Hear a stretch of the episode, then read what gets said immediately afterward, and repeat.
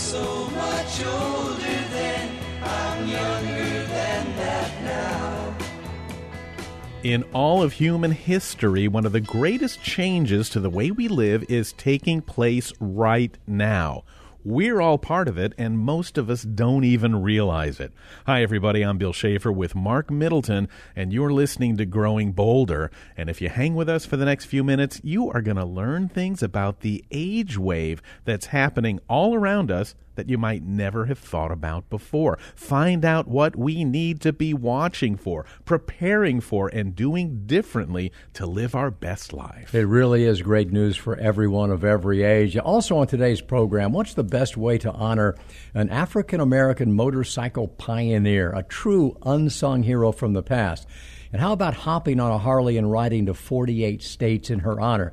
Well, we'll bring you the story of Shantell Williams and her lifelong passion to break down stereotypes while building some big time friendships along the way. It's a fantastic story, but first, a thought leader, visionary, someone whose life mission has been to help advance the human potential of people all over the world as we age. You'll hear his thoughts on how life today is different than ever before and his predictions of how things will be in 10, 20, 30 years and what we need to do to be prepared. Ken Dychtwald goes one on one with Marc. Ordinary people, extraordinary lives. This is Growing Bolder.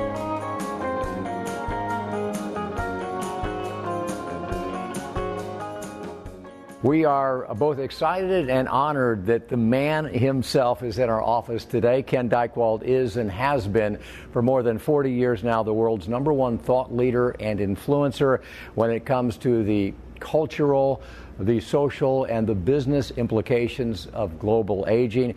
Ken is a psychologist, he's a gerontologist, a sociologist, uh, an entrepreneur, uh, a filmmaker, and he's the founder of AgeWave, which is a renowned think tank and consultancy uh, where he has been engaged by literally half of the Fortune 500 companies uh, to help them understand uh, how to speak to and how to market to uh, the most lucrative and the most underserved demographic of all time, older adults. Ken, welcome to GBHQ. It's thrilled it's to have great you here. to be with you. Good to see you, Marc. First of all, uh, let's start with, with this uh, your 18th book, uh, and I think it's fair to say your, your most personal book of all. It's called Radical Curiosity One Man's Search for Cosmic Magic and a Purposeful Life. And uh, I know what curiosity is, Ken. What, what is radical curiosity, and how has it defined your life? Well, here's what happened. I um, a couple things occurred at the same time. One was my dad passed away about eight nine years ago, and I don't know what it's like for everyone else when a parent dies. And I was in a pretty good place with my dad, and I was with him the night he died, and we were on good terms. But I kind of felt a lot of stuff rumbling around inside of me afterward, and I thought I want to make sure that I've gathered my lessons and my stories to pass on to my own kids because I might have 30 more years, I might have 30 more days, who knows. And our company was doing research on inheritance and legacy. And one of the things that struck me was that back in the 15th century, a number of the religious transitions believed that every person should prepare a material will, and that's, I have this stuff, and this is where I want it divided and given to generations to come. And then they also had what was called an ethical will, which is kind of a strange phrase, but ethical will. And the idea of the ethical will is that it's up to each of us to take the stories of our life and gather them and the lessons we've learned and try to make sense of them. And think about how you might pass them to your children and their children and maybe even generations that you never meet. And um, when I started gathering these stories over a number of years, I, uh, I met with a publisher and he said to me, You know, the driving force in your life is curiosity. And I thought, oh, I've never really thought of that, but yeah, I guess so. And as I cover in the book, I had kind of an odd storyline.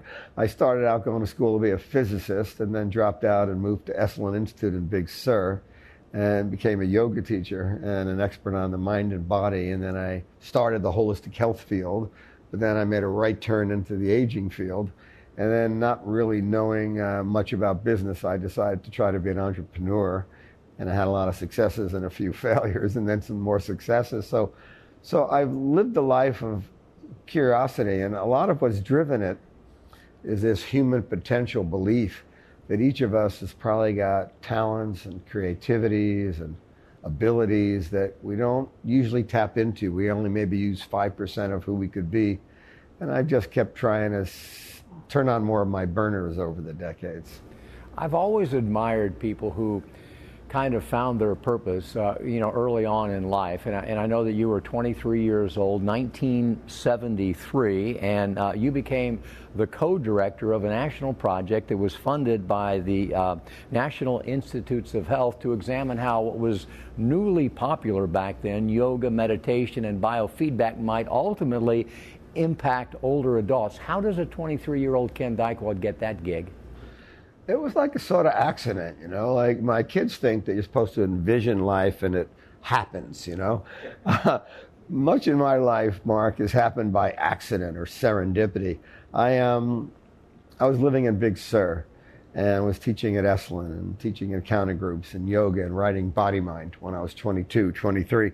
And uh, I lived in a little cabin. It was $150 a month and it was kind of a dump. But I thought, I'm going to stay here forever. You know, this is my, I found my home base. And then one morning, bang, bang, bang, bang, bang on the door. Um, some crazy looking guy looked like Clint Eastwood on acid. And uh, I never met this guy, and he told me he was my landlord, but he'd been living in New Zealand, but he wanted me out of the house. And I said, No, no, no, I've got a lease. I could stay here for another two years. And he says, No, I want you out now. And I said, I'm not going anywhere. And then he pulls out of his vest a gun and he puts a gun to my forehead. And no one had ever done that before. And I thought, oh, I guess I'm leaving Big Sur today. And uh, a friend of mine connected me with a friend of hers who was in Berkeley who had this idea of creating a human potential curriculum. We didn't know what to call it. Buddy of ours, Stewart Brand, had just done a thing called the Whole Earth Catalog. He had a little extra money in his foundation. Gave us 5,000 bucks. We had to make up a name. We made up the name Holistic Health. And so we were the Holistic Health Council. And um, right at the very last minute, we had created this year long curriculum, not a weekend workshop, not an evening lecture, but a year long course integrating meditation and Tai Chi and proper nutrition and mindfulness and journal writing and all the kinds of things that are now popular, but this was like way back in the early stages. And Gay Luce, the woman who was my partner on this project, her mother had cardiovascular issues, hypertension. And Gay said, All right, she's an old woman. Well, let's say, what if we tried out some biofeedback and meditation and deep breathing with her? And she got better. And so Gay said, Hey, let's do this whole project with old people. And I thought, old people. I mean, I was like just turning 24. I was kind of a hippie guy. I was like, do I want to spend my career with old people? And then to, to jump through a lot of hoops and get to the punchline, they were fabulous. They gobbled the stuff up and they were coming in on canes and walkers and dancing out and writing books and falling in love. And we found that, wow, the human body has enormous capacity to fix itself. And it's very protean, meaning you know, elastic. It could be made better. And, you know, we are more inclined in modern medicine to try to use drugs or surgery or chemotherapies. And these more natural techniques were really kind of working. But I will tell you the punchline for me came in about the third month, and I was with the project for five years, and then we set up similar programs all over the world. This was before Andy Weil and Dean Ornish and some of the programs that are more famous now. We were sort of the the first one in. I said to the people in our group, we'd meet for three hours a week, and they'd be 70, 80, 90 years old. And then they'd have homework assignments. Every one of them had to do breathing exercises or meditations or practice Tai Chi. But I said this week, I said, hey, next week I want you all to bring pictures of when you were my age. And this is going to sound really dopey, but I think I thought that old people were always old people. I think it's probably a lot of 30 year olds, maybe some of the people watching have kids who think, oh, mom was always old.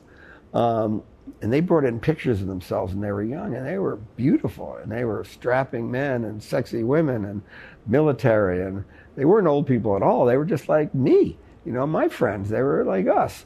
The other thing was I asked people to graph their life, and they said, what do you can graph your life. I said, I don't know. I just made that up. But here's a piece of graph paper. Next week, I want to see what was the highs, what was the lows. Wow. And they came back. And by the way, I'd recommend that everybody try that. They came back, and here was the big surprise for me. Mostly they felt their lives were lows. There were high points and high moments, but I was in a marriage for 20 years that never made me happy. Or I had a job that my parents wanted me to do, but I really wanted to be a musician. Instead, I was a dentist. And what I realized was is that looking back at life from 90 years old, you can see the moves you made and the choices you made. And the lesson they taught me that day was you don't want to have that many regrets.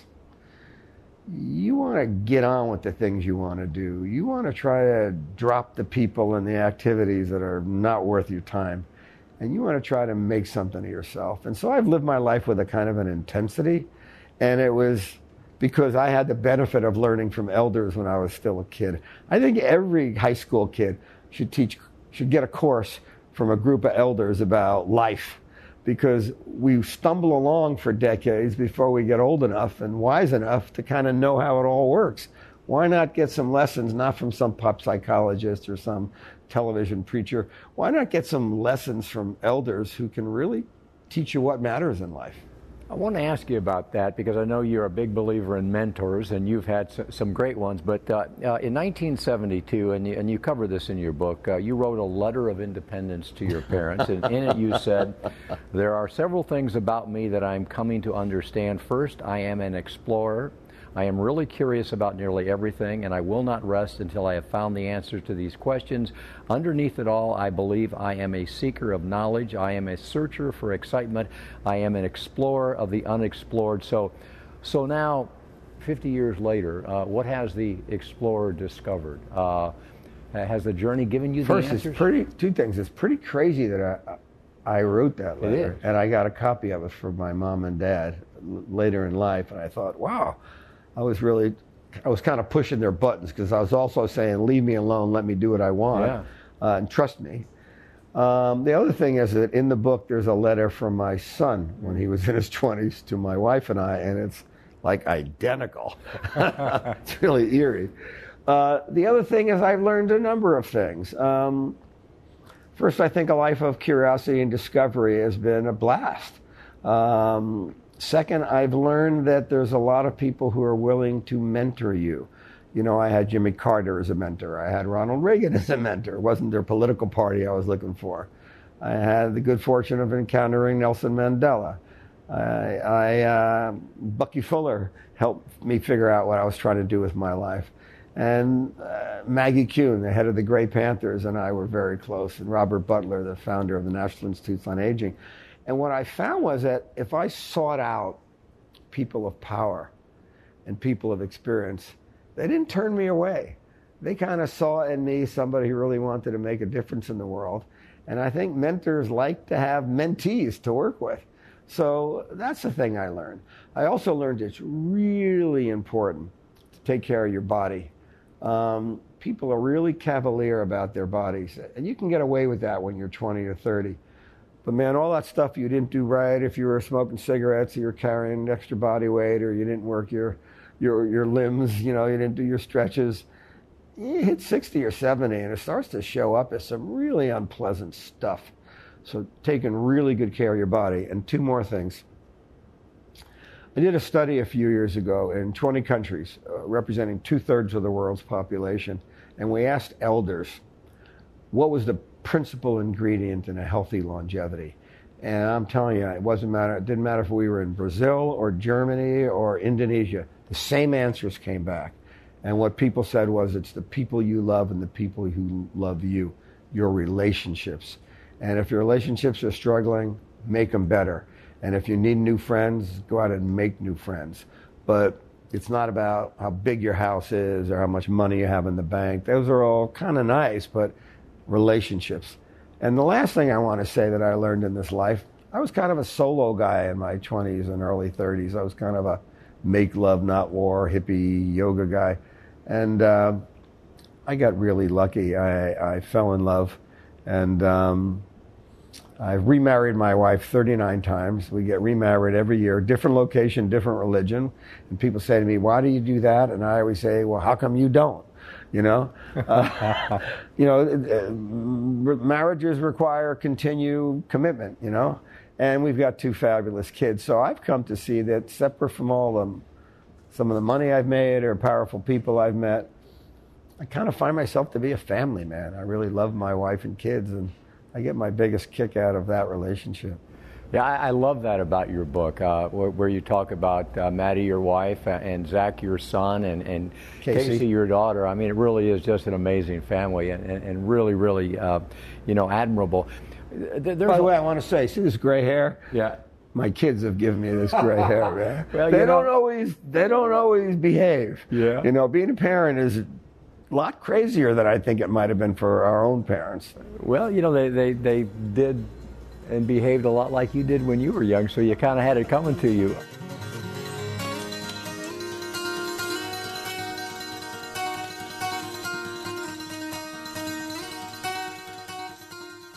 Up next, we continue the conversation. More from Marc Middleton and Ken Dychtwald on the aging of America. This is Growing Bolder.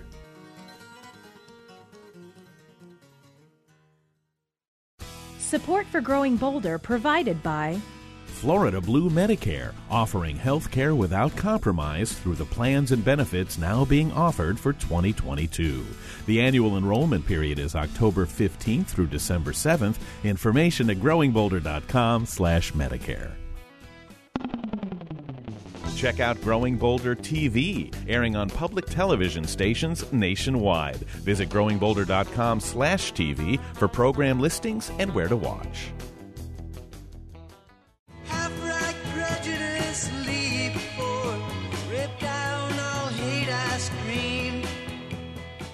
I'm Bill Schaefer, and this is Growing Bolder, and we are right in the middle of a fascinating conversation between Growing Bolder founder Marc Middleton and Ken Dychtwald, the founder of AgeWave.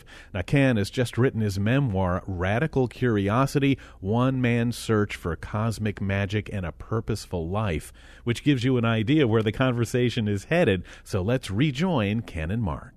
There's a lot of talk now, uh, Ken, about a longevity revolution. And um, you know, science and medicine and technology are conspiring to keep people alive longer. Um, can that be a good thing? Is it necessarily a good thing? Because I have this, you know, I can go to the dark side pretty quickly, and, and, and I, I can foresee a day when you know, we're kept alive longer than we really should be with a quality of life. And, and because there's a business motive behind it, if you can keep someone in a bed breathing oxygen, hook hooked up to expensive machines, you can make a lot of money. Is that something that concerns you, or am I silly? Yeah, I, we're, we're now diving into the deep waters here. So let me tell you what some of my top line thoughts are. First of all, where are we?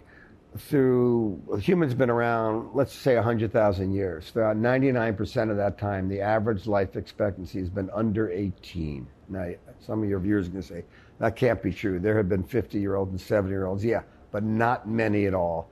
Lots of people died in the first months of life. Life expectancy was very low because of medical breakthroughs in the 20th century antibiotics, polio vaccine, public health, pharmacopoeia self care. Living to 80 or 90 today is kind of normal. And whoa, nobody would have imagined that a century ago. And I'm, uh, I work in the field of geroscience, and I'm hearing some way out futurists who say that for kids born today, half of them are going to live to see their 120th birthday. There are some breakthroughs, maybe 10, 20 years out, that could radically change the number of years we live. Here's the two problems, all right? One of the problems is we got to match health span to lifespan.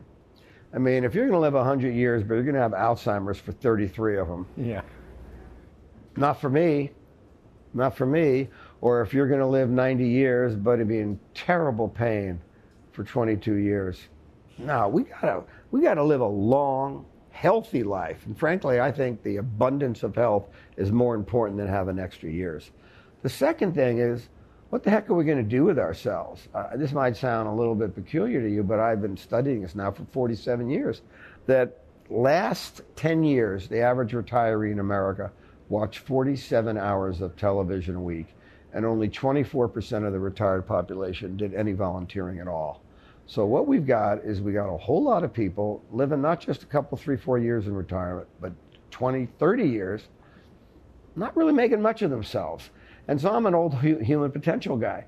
Uh, my feeling is, man, when you think of all the potential creativity, contribution, emotional intelligence, volunteerism, mentoring that our older adults could be doing and still have plenty of time to goof off and take wonderful trips and play golf. I'd like to see a better version of maturity and aging in which older people weren't, you know, okay boomers, weren't just kind of grooving on their benefits and pensions and living the life, but were playing a more active part in their communities. Amen. I was surprised in your book how amazingly candid and vulnerable uh, Ken Dychtwald is when it comes to your fears about growing older yourself, uh, your fears about suffering, your fears about losing those you love, your fears about dying. Ha- has, has working in the field, studying older people, seeing the trajectory of life made it easier for you to, to think about those kinds of things or more difficult?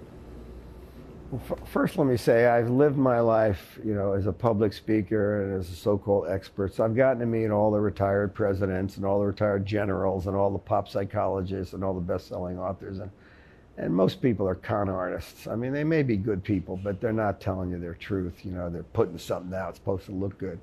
Uh, I decided in this book that after 17 other books, I needed to come from my heart, and. Um, I was always the youngest kid in the room. And now I'm 71. So I'm an elder. And uh, I'm kind of liking it. Kind of feeling like, oh, this white hair, circling the sun 71 times. I got some perspective that I never had before. And I don't want to have society make me irrelevant. So I got to battle to stay current.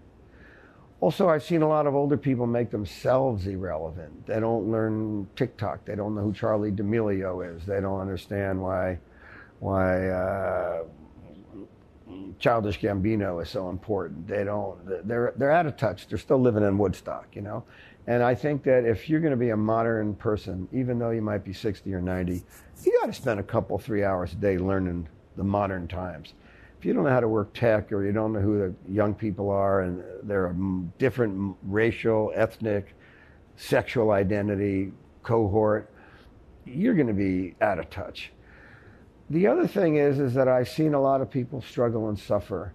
My dad went blind. Um, never would have imagined that. He had diabetes. He was a junk food eater, and before you knew it, he had macular degeneration. Then he lost all his vision he was furious. Last 10 years of my life, every night my father would call me and tell me he was going to kill himself. He didn't want to be alive. He didn't. Then he started saying, and our mom had Alzheimer's. Who would have imagined that this beautiful, wonderful, loving human being would have to wear a diaper and would be walking into the wall and didn't know who we were? And so the two of them were talking about, my father's talking about maybe we should just take ourselves out. And I thought to myself, I thought of an example, and I won't go too crazy on you, but so in my hippie years, I went and visited my parents one time. I was living in Allentown, Pennsylvania for a few months, and I had a motorcycle. My folks were in New Jersey, and I drove to see them, and my father and I had a really bad fight. And um, we were face to face, and I was really ready to just whack him. And uh, you don't understand me, and I'm living a new life. I'm in the new age. You're... And so as not to have a fist fight, I decided I was going to go to the bedroom and jump out the window and get on the motorcycle and drive the two hours. It was pouring rain, and all I had was a T-shirt and a trench coat, and there were no helmets needed then. And I'm driving, screaming and crying and angry at my dad all the way back to Pennsylvania. And then it's like two in the morning. I'm pulling into my apartment, and I look up the street, and there's a car turning around. And I looked at the car, it was my dad. He had the lights off. My father had followed me all the way to Pennsylvania to make sure I was okay. So I felt in his later years, I had to follow him to where he was going to make sure he was okay. And so I was with him when he passed, and I helped him calm down. He was angry and scared. And uh, so there are parts of aging, loss, pain, suffering, I'm not keen on. Uh, I don't want to be kept alive, as you mentioned, uh, jacked up to equipment and technology for weeks or years. It's not a version of aging I want. And I don't want to be a used to be guy. I meet a lot of people who, oh, this is what I used to be, and now I'm a nothing. And I think it's okay if you want to just live a relaxed life, but I like the idea of being fully engaged in the dance of life. And I'd like to keep that going throughout all my years. You write about legacy, um, and are you getting a little more revolutionary as, as you get older? I mean, you've built a business being the guy in terms of consumerism, in terms of, you know, B2B kind of stuff. It, it seems to me like you're, with this book and with the conversations we've had, you're, you're, you're starting to focus more on changing the culture of aging for individuals. And, uh, uh, yeah, great for the business opportunity, but let's talk about the personal opportunity. You're asking good questions. Uh, you want? I'm going to give you an honest answer. Give it to me. So one of my mentors was a guy named Robert Butler. He was a elegant human being. He was a physician. He was a Pulitzer Prize winning author. He was the director of the National Institutes on Aging. And he was the guy that started geriatric medicine in the United States. And his plan was to have geriatrics being a competency that was everywhere. And he died a few years ago. And a few of us got together and we said, Boy, what a great guy. How lucky we were to have him as a mentor. But you know what? He didn't get the job done. And I was friends with Maggie Kuhn in the 1970s. Maggie started the Gray Panthers to eliminate ageism. And recently, people have asked me, You knew Maggie, you guys were talking about ageism in the 1970s. Hey, guess what? You didn't get the job done. What's, what's wrong with you guys? Were you too busy trying to make money and you know, get on TV to get the job done. I've been doing a lot of thinking about that. I feel like uh, I'm at an age now where it's kind of gloves off. You know, I'm really tired of the TV commercials that are really nasty and make older people out to be buffoons. And guess what? I'm an older person now. You got to deal with me. And I'm really tired of the fact that you know, people, you know, don't want to be older. Oh, we got to be anti-aging. We want to be young forever. It's no, man. You don't want to be young forever. It's like if my 31-year-old son said to me, "Daddy, I'd still like to be four, I'd take him to a psychiatrist." You know, life is a cycle. Like life is an arc. You know, we become more of who we are. And so I feel like I'm fighting harder now than ever before. I feel like I can sort of see the clock watch on the wall. You know, the clock's ticking, and I don't know how much more time I've got. But there's some things I'm trying to get done. Trying to get a more positive image of aging out there, accepted. Gotta gotta wipe out this ageism stuff. Now, is it as bad as sexism or racism? Probably not. But it's still nasty that, you know, that just because you're 60 or 70, you don't see yourself represented in TV. If you're in a movie, you're some kind of goofball old uncle, you know? We got this thing wrong. And the other thing is that I think that we need better relationships between the generations. I think those of us who are older need to be more connected to the young, both because we can teach them a little bit of what we've learned, and also I think there's so much to be extracting from young people their music, their beats, their sounds, their passions, their fears, their hopes. That's the way it ought to be. And so, yeah, I'm going to bat against the medical system. I'm going to bat against the advertising community. I'm going to bat against the financial industry. I'm going to bat against a lot of these people who used to be the folks. By the way, they're still hiring me. But yeah, I feel like, you know, kind of gloves off, you know, bare knuckle brawl. And uh, feel like that's, I've earned it. Love to hear that. Uh, let's wrap it up there. You know, Ken, thank you so much for your time. His book is Radical Curiosity. In fact, uh, Michael Murphy, who is the, the founder of Esalen, says it's. Uh, uh, Esalen, in fact, was was the mecca of was the sort of the mothership of the human potential the, movement. The, the, mothership of it all. And he said, "quote uh, It is a modern day Siddhartha story, which of course is is a story about a man's journey to self discovery. And uh, but folks, this is not just any man. Uh, and when you read the book, you will totally understand that. And I want to say that all of the earnings from this book, all of my earnings are being donated to Esalen Institute. So buy a lot of copies. Yep. It's not going to make me rich. I already am doing fine financially. It's it's all going to support this not for profit. Uh, it really is a fabulous book. Ken Dychtwald, thank you for your time. Good to be with you, Marc. Up next, all she wanted to do was learn to ride a Harley, but what she ended up doing was setting a world record and smashing stereotypes with every mile she traveled. This is Growing Bolder. Support for Growing Bolder provided by The Alliance for Lifetime Income. Protected income from an annuity can help cover essential expenses in retirement, giving you the freedom to live the life you want. The right financial professional can show you how. Learn more at protectedincome.org. and by The Center for Health and Well-Being, now open in Winter Park.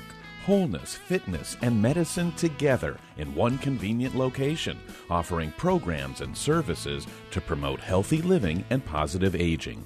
More at yourhealthandwellbeing.org. It isn't very often that someone tells you how lucky you are to be an older person, but it's true. There's never been a better time than right now. Aging expert Annette Kelly believes it's something we all need to think about taking advantage of. That's a huge difference in how healthy we are, how much longer we're going to live as a group, how capable and experienced and educated we are. We could change the world. And, and many of us have been working on that. You know, I feel like um, this is the golden age of aging, sort of. So, does that answer your question? I'm not done. And we all, we all have that obligation to contribute to that. Of course. We can all do our part. It's not a disease, No, it's an opportunity. No, and I think we can, uh, when we volunteer, I volunteer a lot, and when we volunteer, we need to volunteer with an open heart. With what is what do you need from me? Not appearing at the door saying, "Well, I have this, this, this, and this."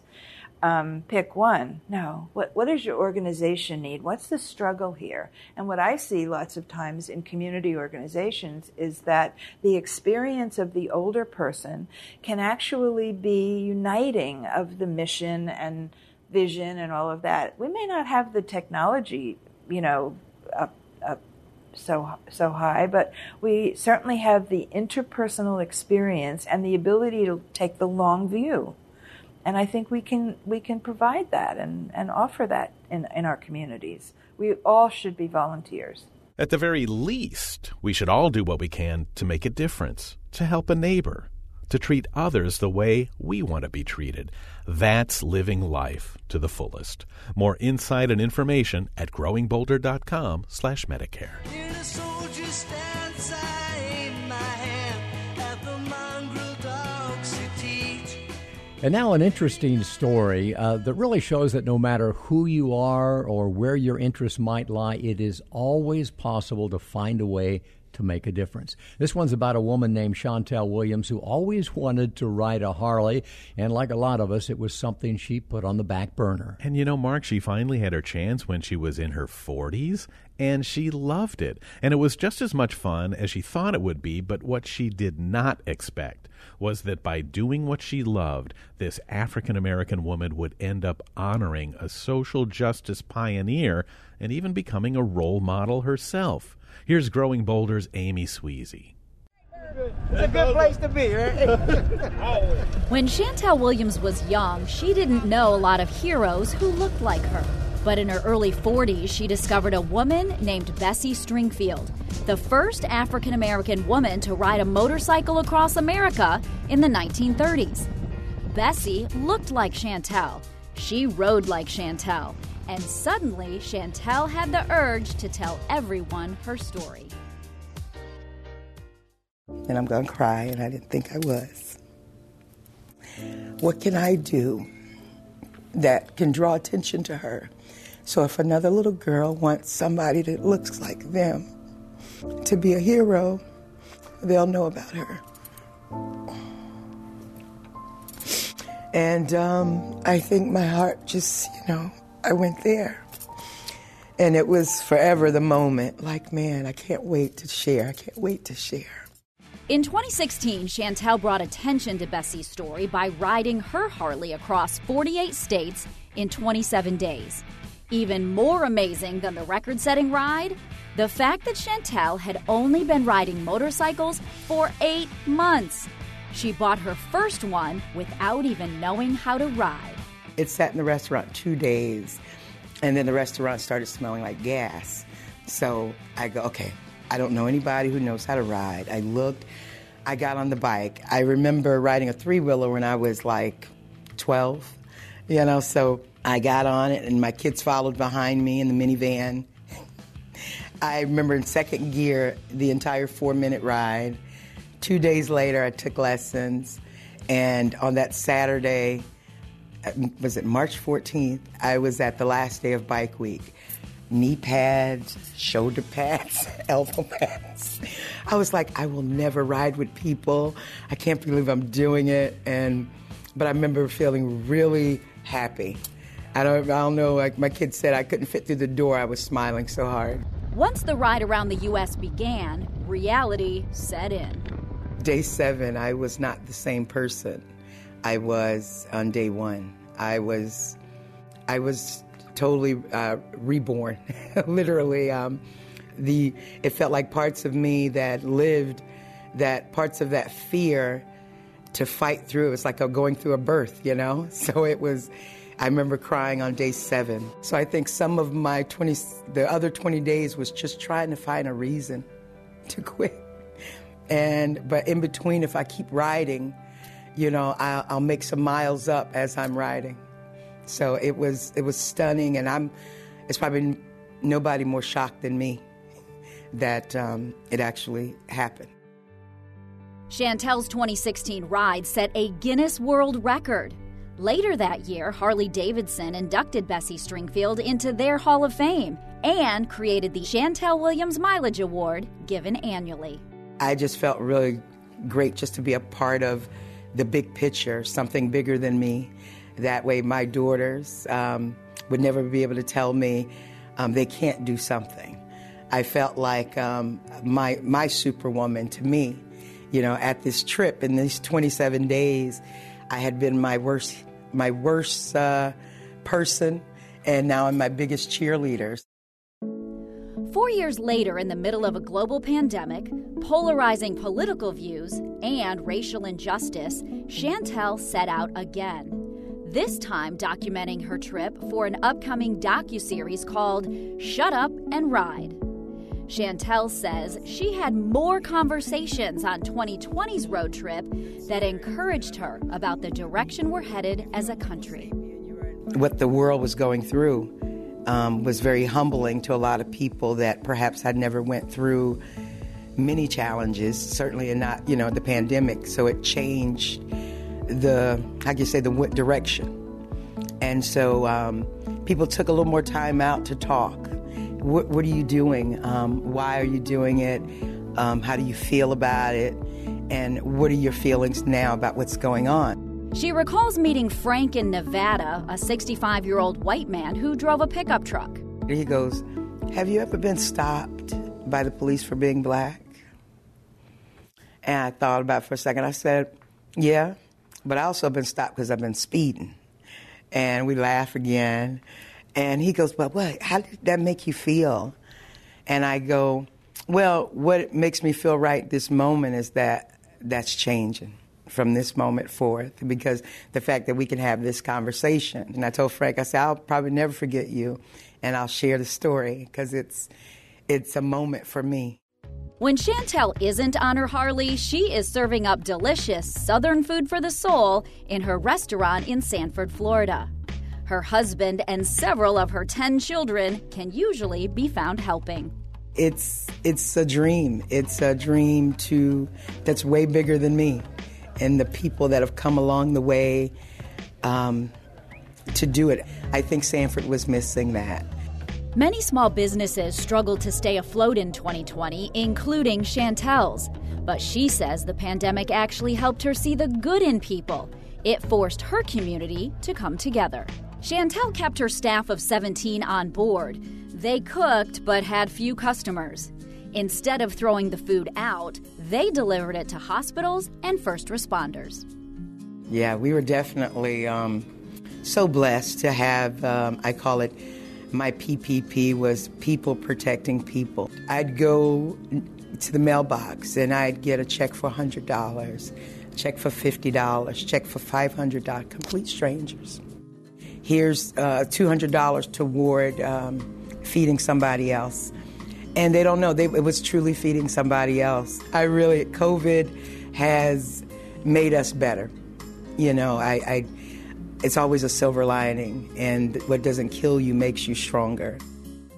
Man, Bill, Shantell is an incredible person in, in so many ways. And, and, Amy told me that uh, you know she never really set out to do anything other than just follow her passion, which you know we all should be doing. But when she saw an opportunity to make a statement, she didn't hesitate to throttle it up. It, it's amazing because her motorcycle journey didn't just set a record. That wasn't her goal. It let Shantell show that she could smash stereotypes and make friends of all ethnicities all along the way by being out there and being open with people and doing what she loves. And Marc, the secret is she didn't separate out ethnicities interests and races. She brought everyone together. And that's the beauty of shared passions. When we see people who like the same stuff we do, even if they don't look like us, we end up giving them a chance and we learn to like them. Uh, it is really the beauty of coming together around a shared passion. When we see someone having fun, it's infectious, and we all want to do it, and it's so much better when we do it together.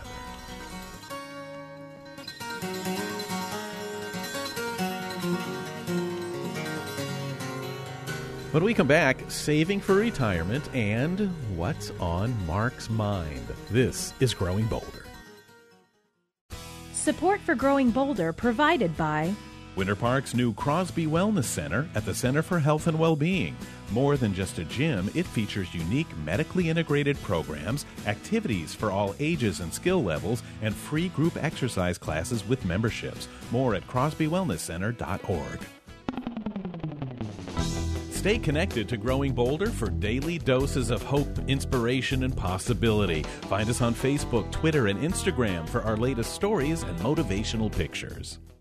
For many, retirement is an adventure that holds endless possibilities. It's a time to do the things you've always dreamed about. Hopefully, you've saved and grown your money for retirement, but trying to determine exactly how much you'll need well, that can be a daunting challenge. And while uncertainty is a part of life, there are some steps you can take to begin to figure it out. Like, start with your anticipated monthly expenses. Now, those are mortgage or rent, utilities, groceries, and the things you have to pay for.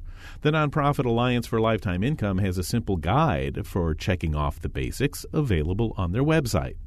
Next, figure out what sources of protected income you have to cover them.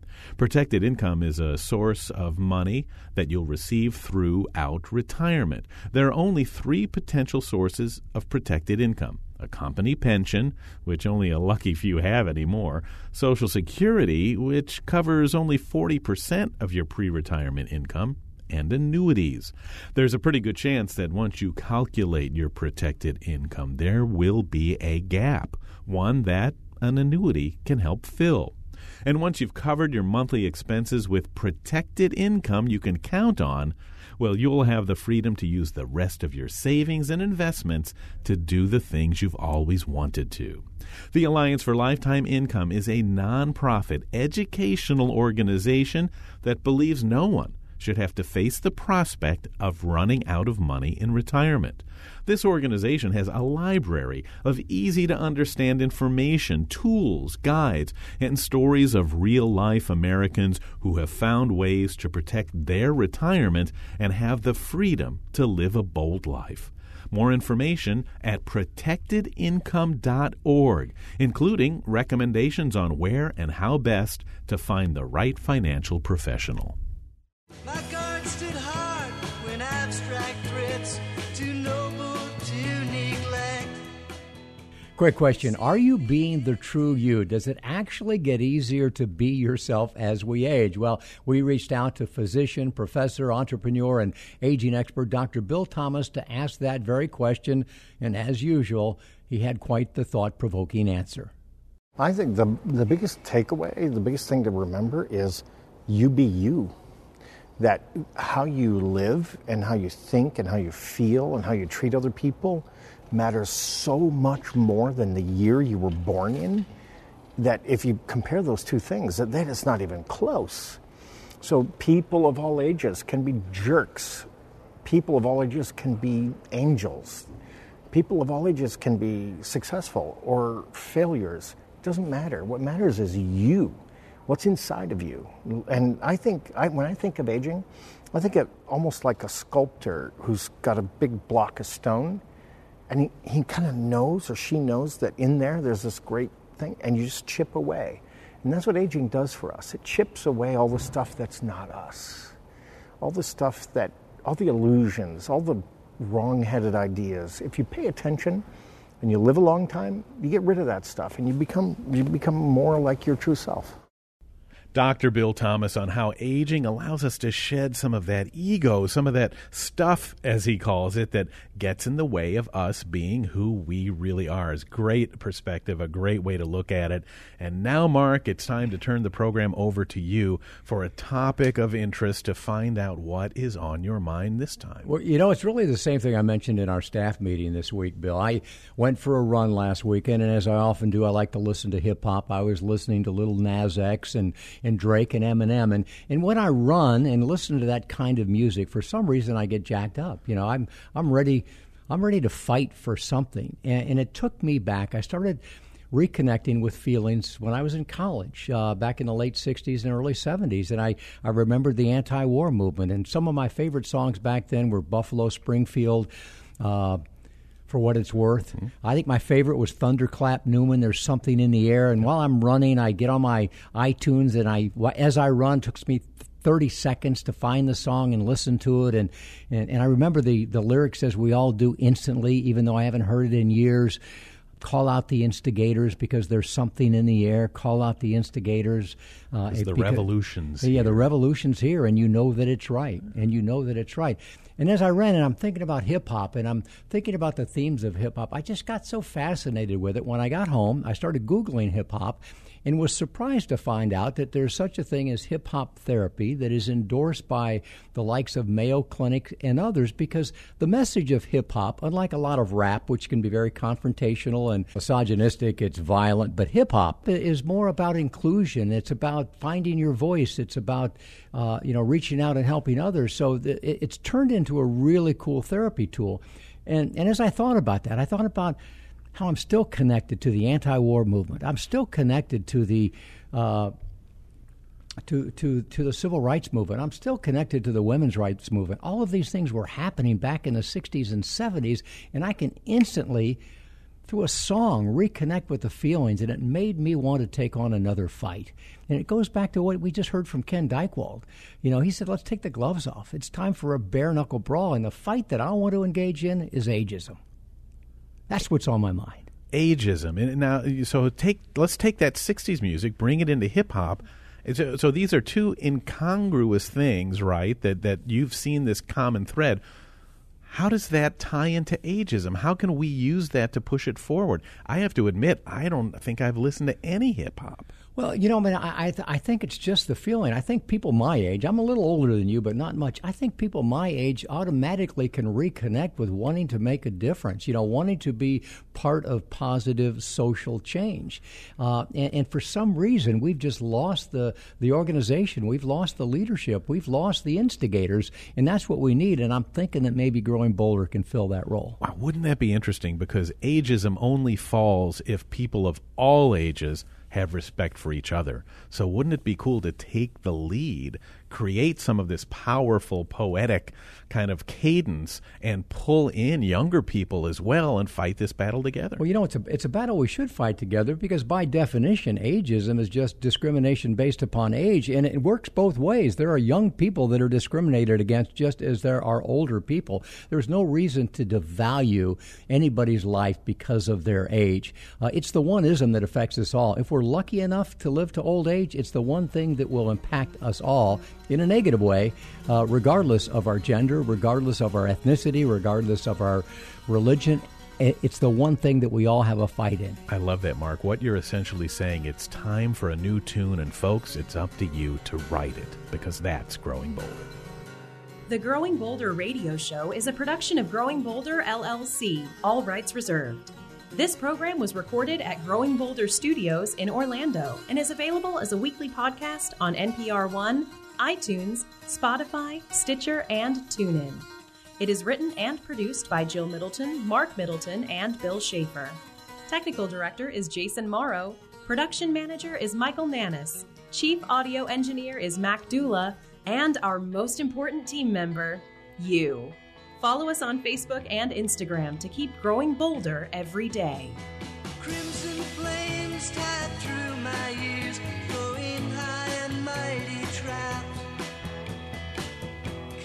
Fire and flaming road using ideas as my maps.